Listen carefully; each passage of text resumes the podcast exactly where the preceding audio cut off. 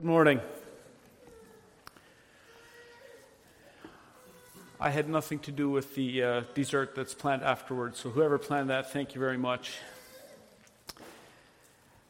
We are continuing on in Matthew. We are up to Jesus' nativity, to the, uh, to the visit of the Magi from the east. And so if you want to turn in your Bibles to Matthew chapter 2. We're going to be looking at the first 12 verses this morning. So once you're there, then I'd ask you to stand.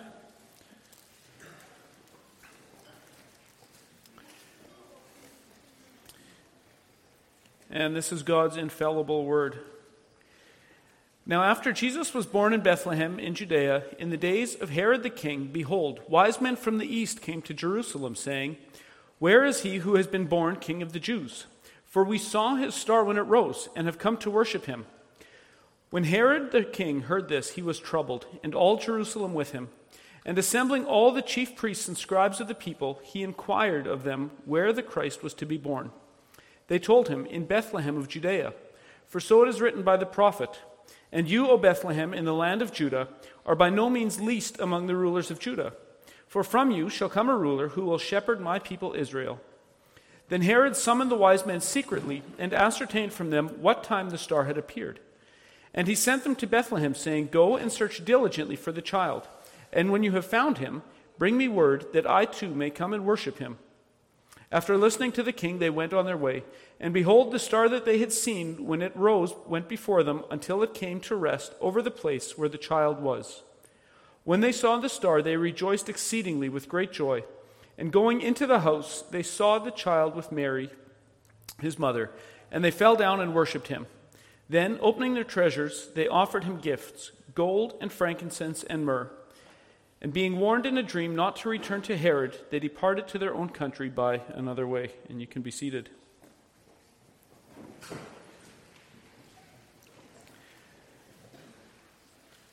Last week, I made the statement that world history is there to serve church history or to serve redemptive history. And that might sound like a bold statement, but I really believe it's true. World history exists because God has brought it into being, He's created it to exist the way it has, and that is ultimately to serve His purposes. And we have hints of that, how history is meant to serve the purposes of God in Scripture. You're perhaps familiar with the passage in, um, for some reason my screen is freezing up here. In um, Galatians 4 4 that says, But when the fullness of time had come, and the word there is pleroma, when the fullness of time had come, God sent forth his Son, born of a woman, born under the law, to redeem those who were under the law, so that we might receive adoption as sons. And so, what does that mean? The fullness of time. What had to happen? What was going on that made it just the right time now for the God man to enter the world? We sang about it in the one song. The lyrics allude to the 400 years of silence. And this is the time between the Old and the New Testament. And it's actually a fascinating period of time. It's one, to me, it's one of the most exciting periods of time in all of history because of what all happens and the way certain prophecies in the Bible play out so meticulously. And we won't do a deep dive on that, but I want to draw a few highlights to a few things that happened in that period of time. Um, and if you know your Old Testament, you'll know that the Old Testament runs uh, roughly till the end of when uh, Israel is exiled. Uh, the Babylonians have taken over. Assyria, first of all, took Israel to the north, and then Babylon uh, conquers Judah in the south. And the Medo Persians are coming onto the scene just at the end. And if you read the book of Daniel, you'll know that the Medo Persians are on the scene. And Daniel has a series of very interesting prophecies that he lays out in the book. And you can read it in Daniel 2 and 7 and 8, where it talks about the succession of empires that's going to come and go. And at first it appears as a statue with a head, uh, and then shoulders and waist and feet that are all different from each other. And then a few times it appears as different beasts coming from different places. Uh, and then, towards the end of the book, in chapter 8, Daniel gives the explanation for his prophecy. This is the series of empires that's going to occupy the land of Israel in this time. And it starts with the Babylonians, and then the Medo Persians, and then the Greeks, and finally the Romans. And it's when the Romans are ruling this area that this rock in one of Daniel's visions comes and knocks the statue down. It's in the time of the Romans. Hold that thought. the land of Israel was like uh, it, it's like a football in this time. It keeps getting tossed around. People come, empires grab it and they take it, uh, and then someone else comes on the scene and they take it. And so it was, uh, it was this volatile land uh, that everyone kind of came and went and did their thing, and then the next empire comes and goes.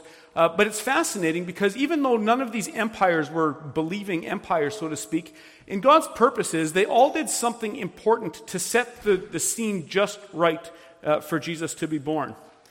And people at the time, seemingly, at least if they were familiar with their Old Testament, knew roughly what was happening. One of the most interesting stories in all of this, Daniel has a prophecy about a leopard with wings that comes from the east. And uh, when Alexander the Great is on his mission and he's just cleaning up territory going from east to west, he gets to Jerusalem, and the high priest of Jerusalem, a man by the name of Jaddua, is there waiting for him. He says, Oh, I've been waiting for you. I've read about you. You're the leopard with wings. And he takes Alexander the Great and he shows him in the book of Daniel uh, what Jaddua thought uh, was Alexander the Great, and I think he was correct. Uh, and so, in one interesting turn of providence, Alexander the Great read about himself in the book of Daniel as he uh, occupied this area. And these empires, they all do certain things. Alexander brought with him the Greek language, which, of course, you know in your New Testament is written in Greek because the Greeks had this area at some time. And so we can thank that period of history. What God was accomplishing was creating a uniform language for the whole empire to speak, which was Greek. After the Greeks are done, uh, the Romans take over, and the Romans embarked on a number of pretty aggressive building programs. Um, first, there's Julius Caesar, and then there's Augustus Caesar, and he says that he, he found Israel as a rock pile, and he, or he found the empire as a rock pile, and he left it as gold. He was a developer. He built things. You've heard about Roman roads. Um, and, and, these roads ended up being the vessel by which the gospel could go out, by which the books of the Bible could be distributed and uh, missionary journeys could go out. So, all these empires, as they're occupying this land, little do they know how they're serving the purposes of God. But they're all bringing their treasure into Jerusalem for God to repurpose according to his good will. And this is interesting for us because we. Uh, may be tempted sometimes to see church history and world history as two different things, but you start to see how these things weave into one another. Uh, when Julius Caesar dies, and you can read about these plays, right? You know the play about Julius Caesar. Uh, maybe some of the older people have watched the movie Cleopatra with Elizabeth Taylor. This is all real history.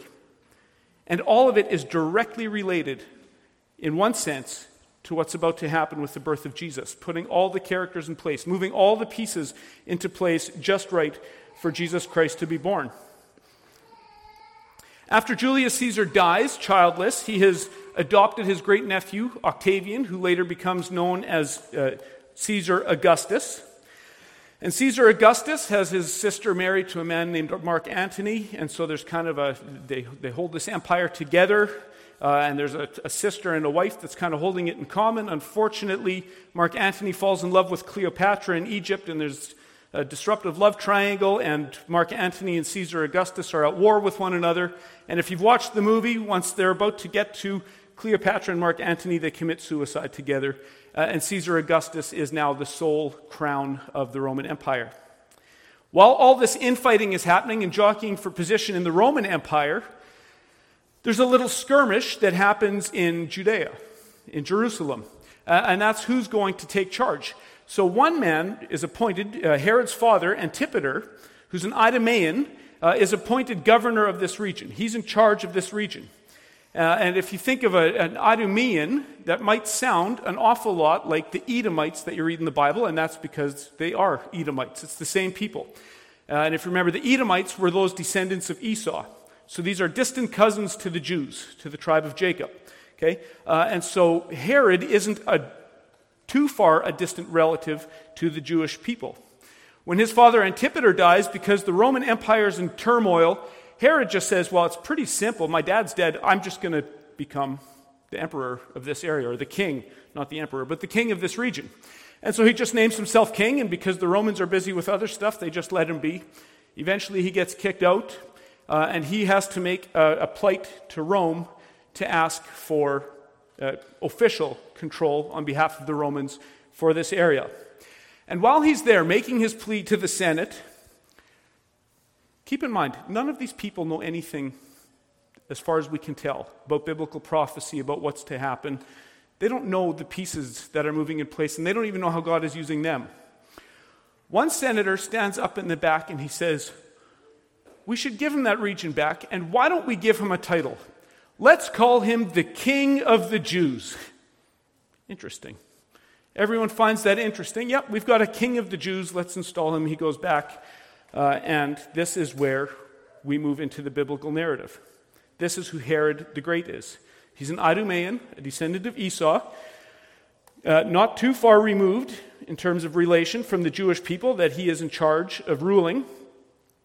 And uh, he is interested in winning the favor of the Jewish people. So he names, a, a, or he marries uh, a Jewish princess by the name of Mariam. And then he takes her brother to gain even more favor and names him the high priest of Jerusalem. And this high priest of Jerusalem is very, very popular, so much so that Herod is getting less popular, so he calls together a party. Uh, and there's food and drink, and next thing you know, lo and behold, his brother in law has tragically died in the pool overnight. and everyone thinks this looks like Herod did it. And he's not sure, but it looks suspicious enough that his wife starts to not trust him. So naturally, he kills her. And then there's another brother that comes up, and he's really suspicious. Now, it looks like you just killed my brother. You for sure killed my sister. So naturally, Herod has him put to death. Herod is losing his mind. This king of the Jews is losing his mind. He's getting paranoid. The Jews are against him, and these are the people he needs on his side because he's going to rule them. Uh, and so he's just done a bunch of things to make himself very unpopular. So he makes a concession, uh, and despite all his building projects for his own stuff, he decides that he's going to take the temple. Remember Ezra and Nehemiah a couple hundred years before? They go back to Jerusalem to rebuild it from the ruins. And uh, this is again by the permission of the king, Artaxerxes. Uh, but now, Herod decides he's going to refurbish this temple. He's going to make it much bigger, much more glorious, much more grand. Uh, and so the second temple uh, from the Jews is refurbished and made very, very grand by Herod in an attempt to win back the favor of the Jews. This building project starts in 20 BC. So notice how close we are now to Christ being born. And think, just think of the environment. That's all I'm trying to do here is think of the context, think of the environment into which Jesus is born. Herod's building project with the temple is dedicated in 10 BC, and this is the temple that Jesus and the apostles would have been familiar with uh, that existed at his time. Herod's paranoia and his anger and his volatility gets worse and worse. He's going to kill anyone who's a threat to him, including three of his own sons. So by the year 7 BC, which is about when Jesus gets on the scene, he's killed three of his own sons, and the word in Jerusalem is that you'd be better off being a pig than one of Herod's sons right? Because Herod sees his sons as a threat. He's done all this. He, he installs himself as king. He goes back to Rome groveling to remain king. He gets named king of the Jews. He's done all this political maneuvering. Uh, he's not about to have it taken out of his hands. And so even his own sons are a threat to him, and he has them killed. In the year 6 BC, he attacks the Pharisees and the religious leaders. And he finally dies in the year 4 BC, leaving behind 10 wives who have given him quite a number uh, of sons, some of whom we read about later in the Bible, like Agrippa, who's eaten by worms, uh, and the Herod before uh, whom Paul stands trial is one of this Herod's great grandsons. So, this is the volatile political climate into which Jesus Christ is born. Jesus is born in approximately 6 or 7 BC.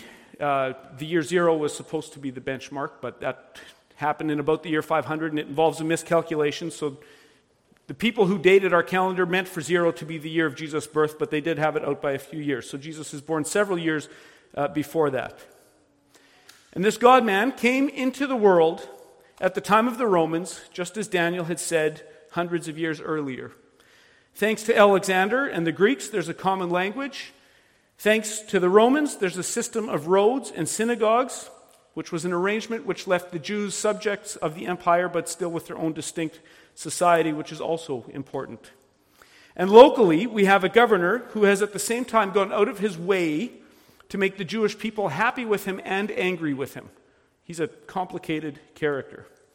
But it is safe to say that by the year 7 BC, Herod has lost his mind to paranoia, and he is clinging so desperately to his crown that he is left killing his own sons and wives.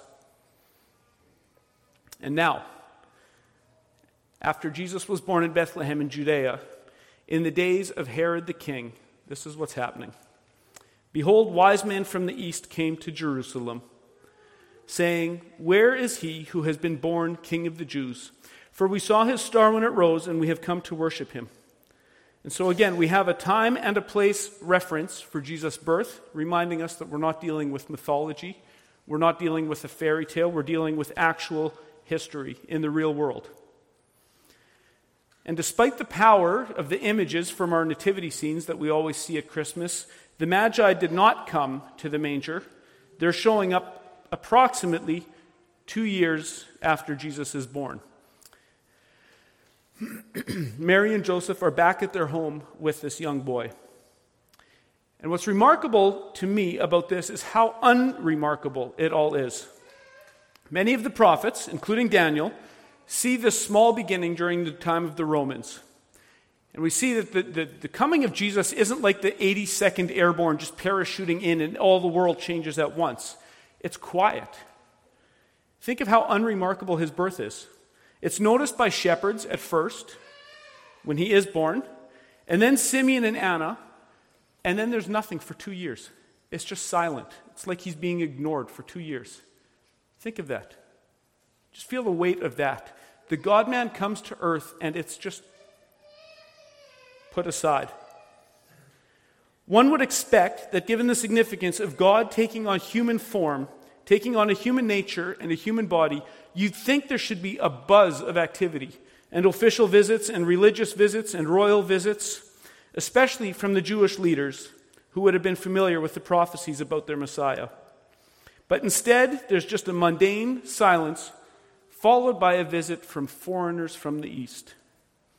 And the wise men who came are called magi, from which, if you use the word magic, you are using a word that is related to who these guys are. They're kind of interesting characters. Uh, some see them as kings, but they're probably more like court advisors of some sort. Uh, and they were scholars of a sort, dealing with uh, the realm of mysteries and astrology and that kind of thing. And so they get to Jerusalem from the east.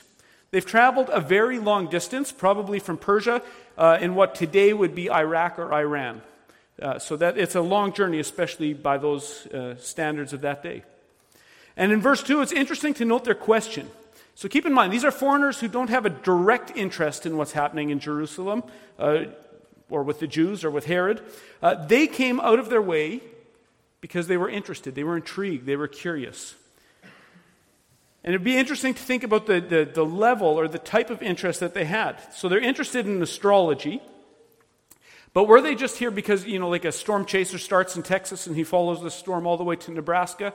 Is it just that, that they were just enamored by the star and that's why they go? It seems to be more than that because they come with gifts ready. They come acknowledging that Jesus is a king. And they're interested enough in keeping him safe that after they have their dream or their vision, they go a different way home. And so, even though these men are not Jewish, there is good reason to believe that they possibly had some familiarity with the scriptures. And we know, again, from the book of Daniel, in chapter 5, there does seem to be some Persians who have a working knowledge of scripture. So, it's possible that they knew something uh, significant about Jesus. But whatever the motives or the heart of these men, it seems like they are genuinely intrigued by what's happening. And there's an authentic desire to know more.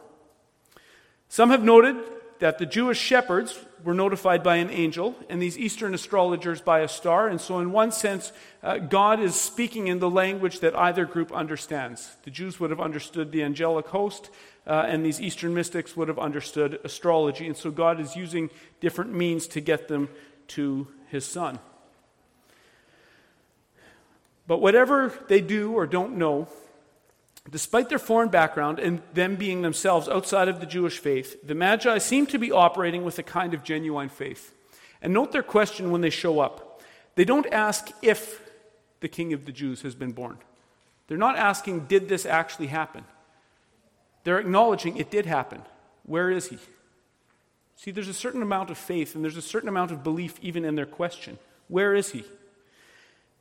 The sincerity of their question is a rebuke to those to whom they're speaking. The religious leaders have spent two years being entirely uninterested by the most pivotal event in all of human history. They just couldn't be bothered. And here come these Eastern mystics who shouldn't even care about this stuff. And there's poking and asking questions. And so you have, in one very real sense, the ignorant humiliating and humbling the educated. And I think there's a level of application here for us as Christians. Are we so familiar, or do we think we're so familiar with Christianity that we quit being curious? Right? We've been in the church our whole life. I've, i know the stories. There's nothing more for me to learn.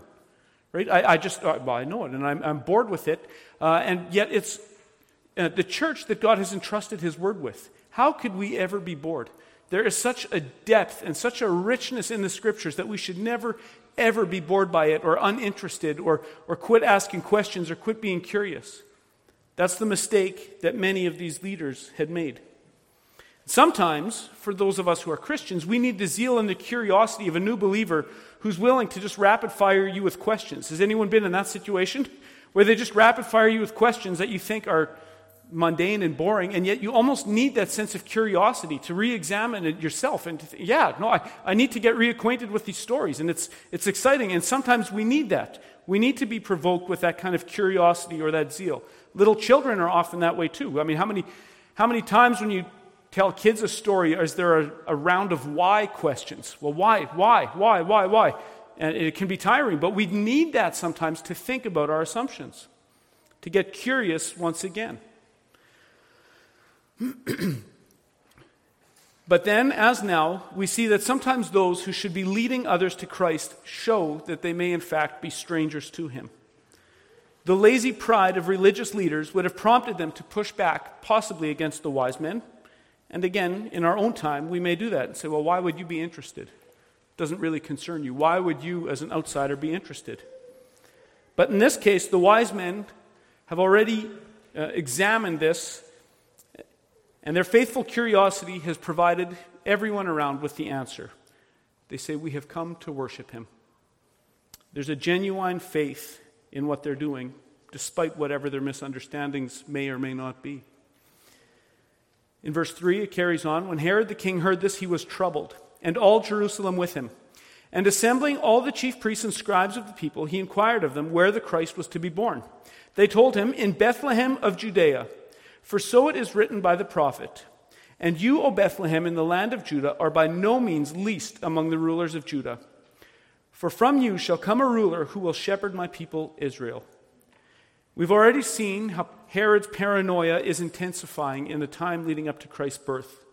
So keep in mind, he's murdered a wife, two brothers in law, and three of his own sons, all for the sake of keeping a crown on his head. He was given the title King of the Jews, and he is not about to give it up. And the wise men questioning, asking where this King of the Jews is, is already an insult to him. It's already a confrontation, and he's troubled by it. He had to grovel to Caesar, maneuver himself politically to get his job, and then to get it back. And now someone is just born into this title, King of the Jews. Think of what he all had to do to get it. And now a baby shows up with this title. He's threatened.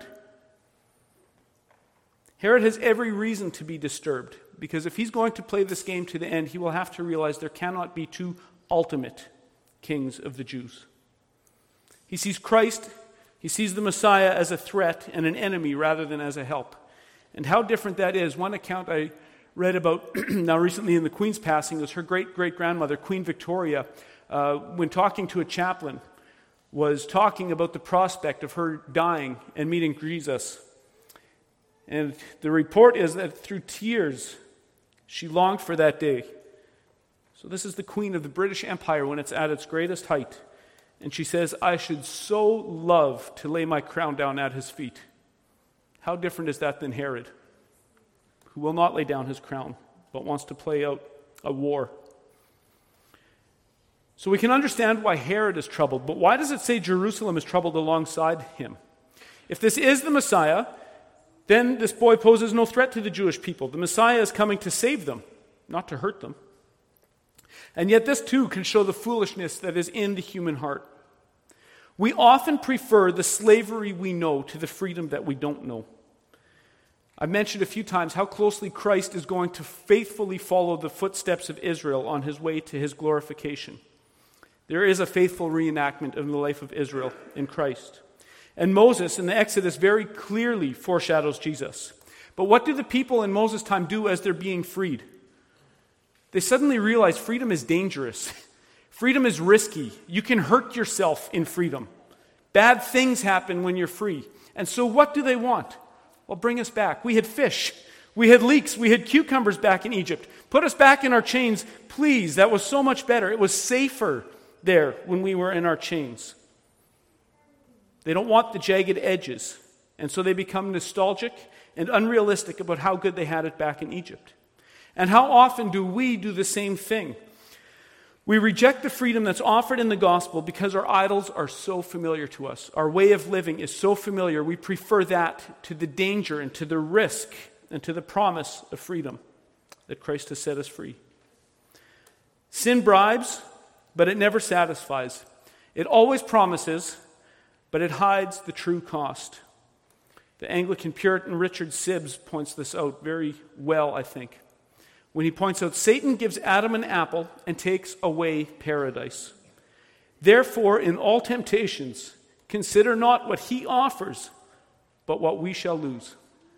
Think of what we lose when we reject the freedom offered through the gospel. In the Exodus, Israel seemed willing to give up the promised land in exchange for vegetables and fish.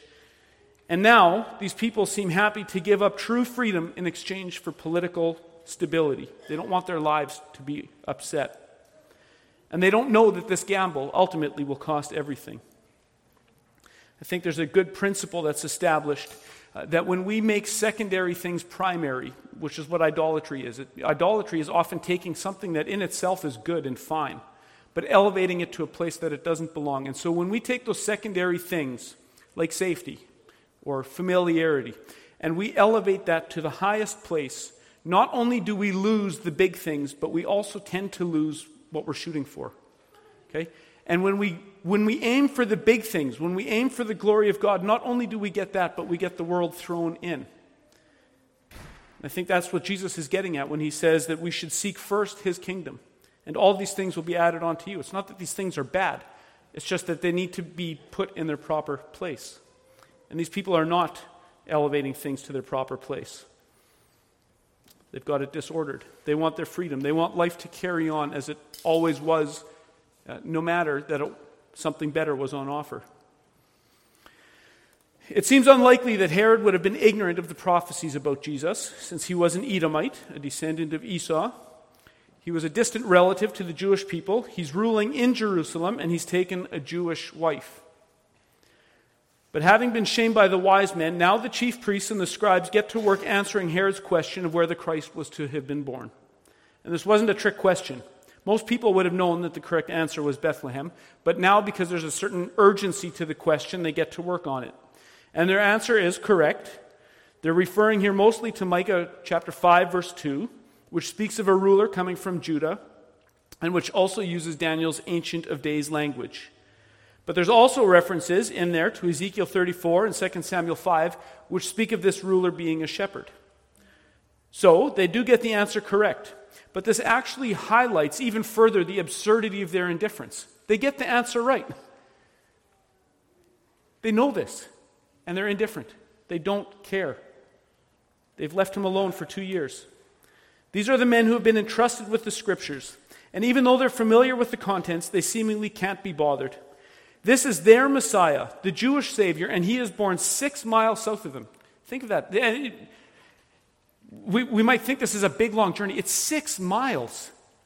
Think if Jesus Christ set up an office in Niverville from here. That's six miles. And for two years, nobody in this church could even be bothered.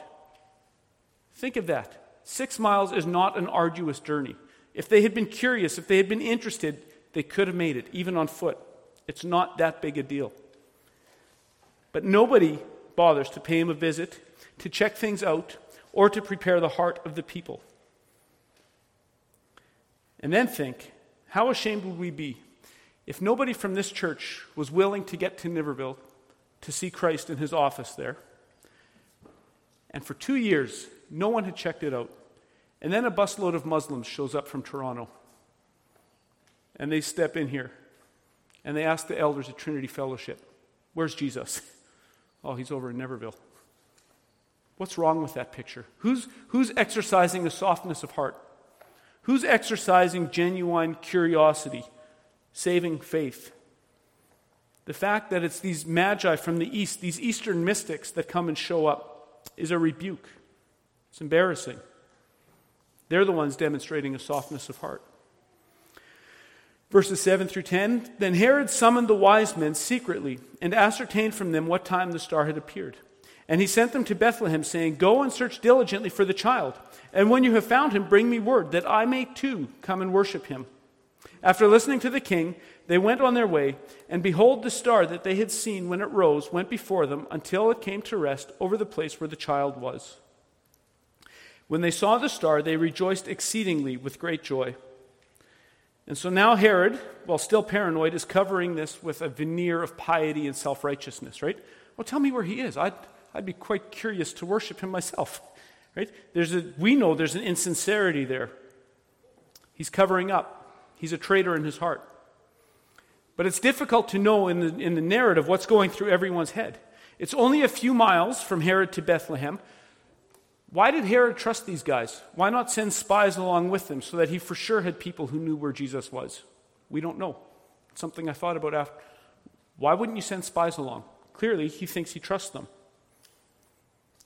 Were the Magi getting red flags from Herod in the moment? Later on, they're going to be warned in a dream to go back a different way. But were there warning signs in their meeting with him right then? The text doesn't say. We don't know.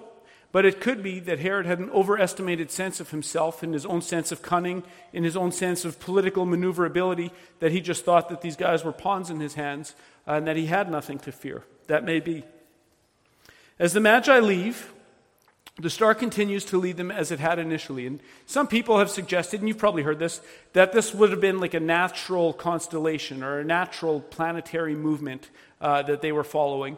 Uh, and there's nothing inherently that would make that automatically wrong, because God frequently uses means to accomplish supernatural things, right? How did he part the Red Sea? With an east wind.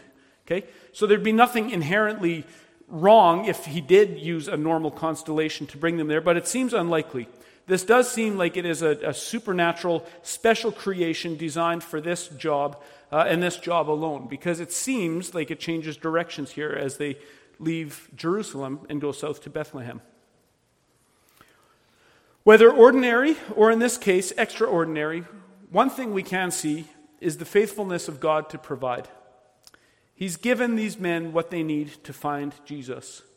They may have been tempted to think that God would lead them all the way from Persia till Jerusalem, only to leave them get lost uh, in this distance.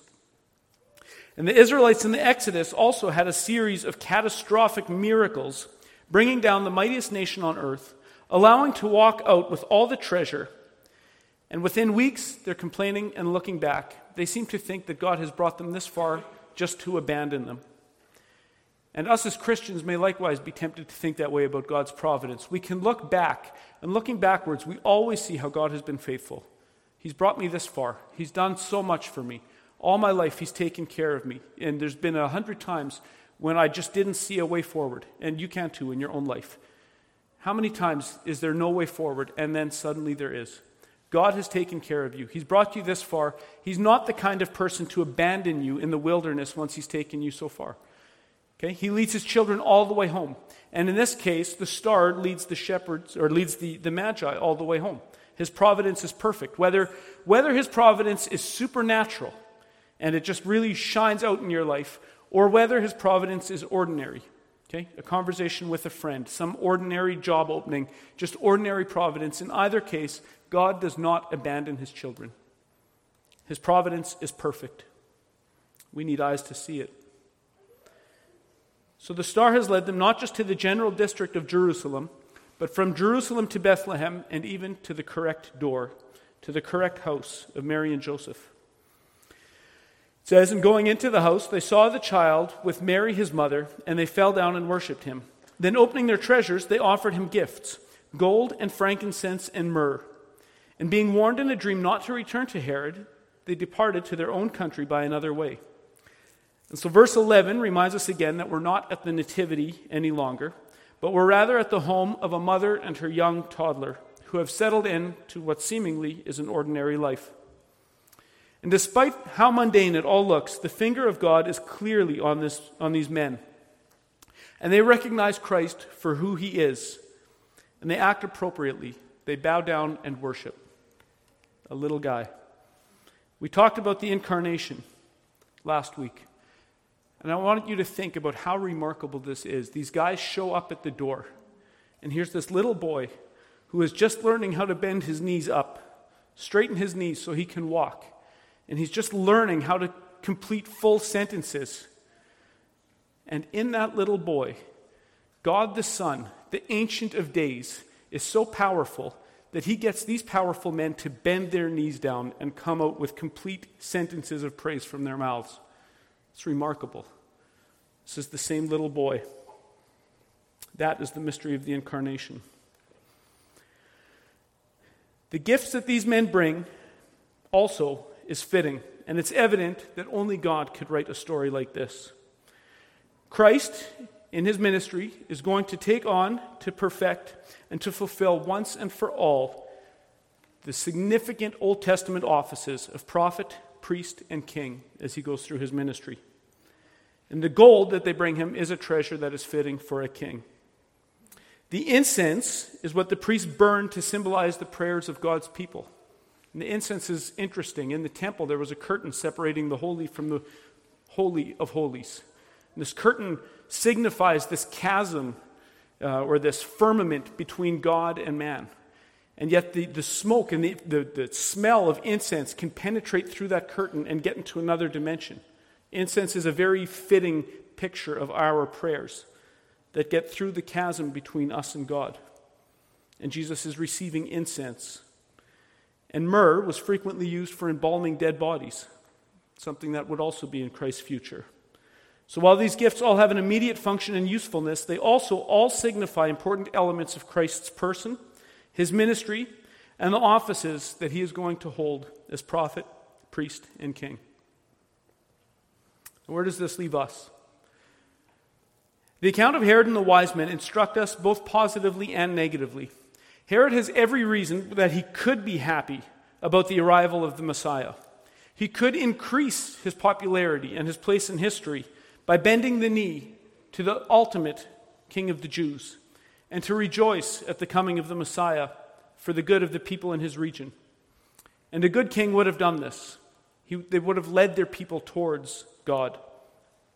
Instead, he leads his people deeper back into the despair of slavery and back to the comfort of their chains. And the wise men start as strangers and foreigners, but in their curiosity in the Christ turns seemingly into genuine faith and a willingness to invest in Christ's kingdom with their gifts. And we are all confronted with the same basic options. Are we going to remain slaves to the chains and to the idols that we're used to? Okay, I've lived my life a certain way for, well, today, 43 years. Some of it good, some of it bad. Am I just going to say that whatever I'm used to is right? Are we going to say that? Right? And how often do we, are we tempted by that? Well, I know the right way because that, that's literally the way I grew up. Okay? I've done it that way for the last 12 years. Obviously, that's the right way to do it. We need to challenge our assumptions. Just because something is familiar, just because we grew up a certain way, just because it feels safe, doesn't mean it's right. We should not remain slaves to our idols or what we're used to. We need to take the risk of being free subjects in a kingdom which cannot be shaken. And so, whether it's going to be with our time or our talents or our finances, we need to be intentional about investing in Christ and in his kingdom. And our investment needn't be limited to one place. But I do want to make an application, especially as we move into winter and have a few things going here as a new church.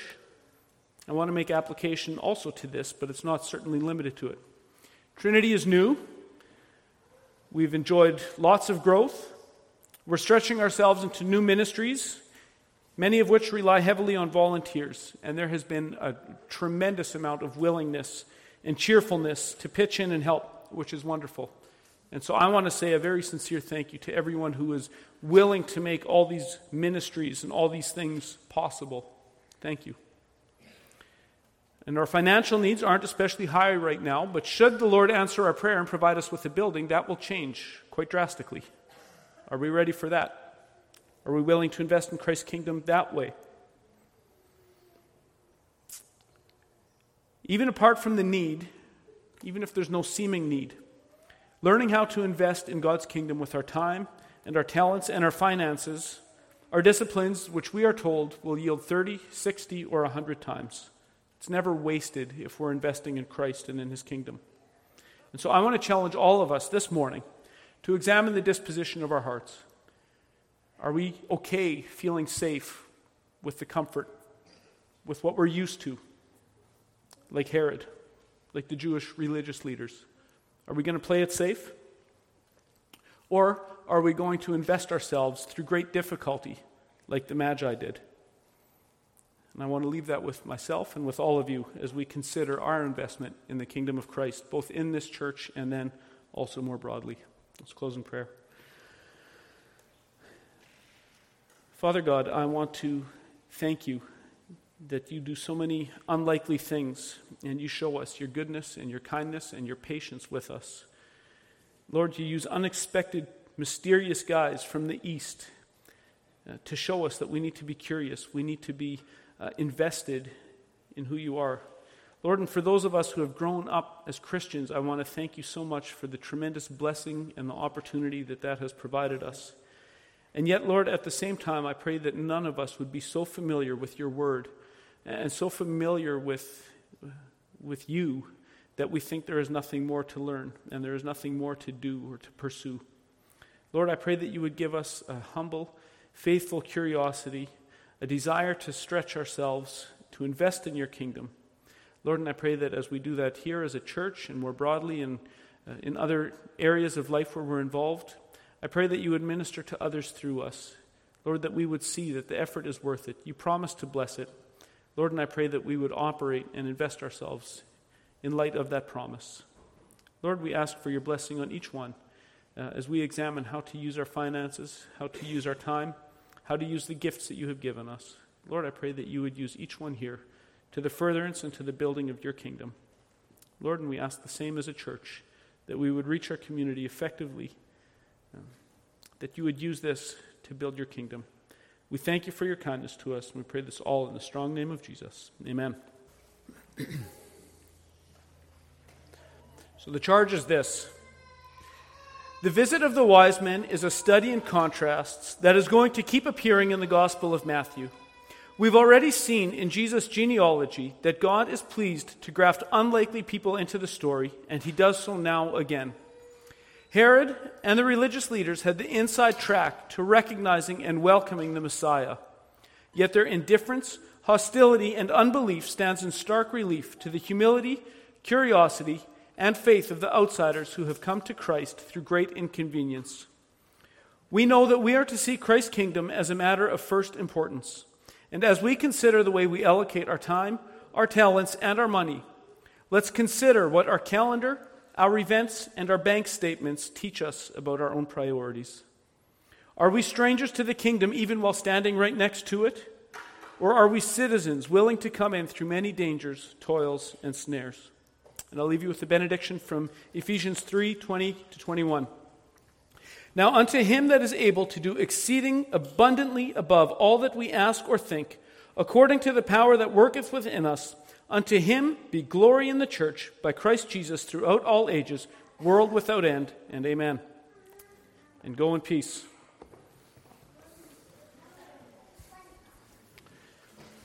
Forget about the birthday cake being served. Should we just all sing happy birthday right now? Happy birthday to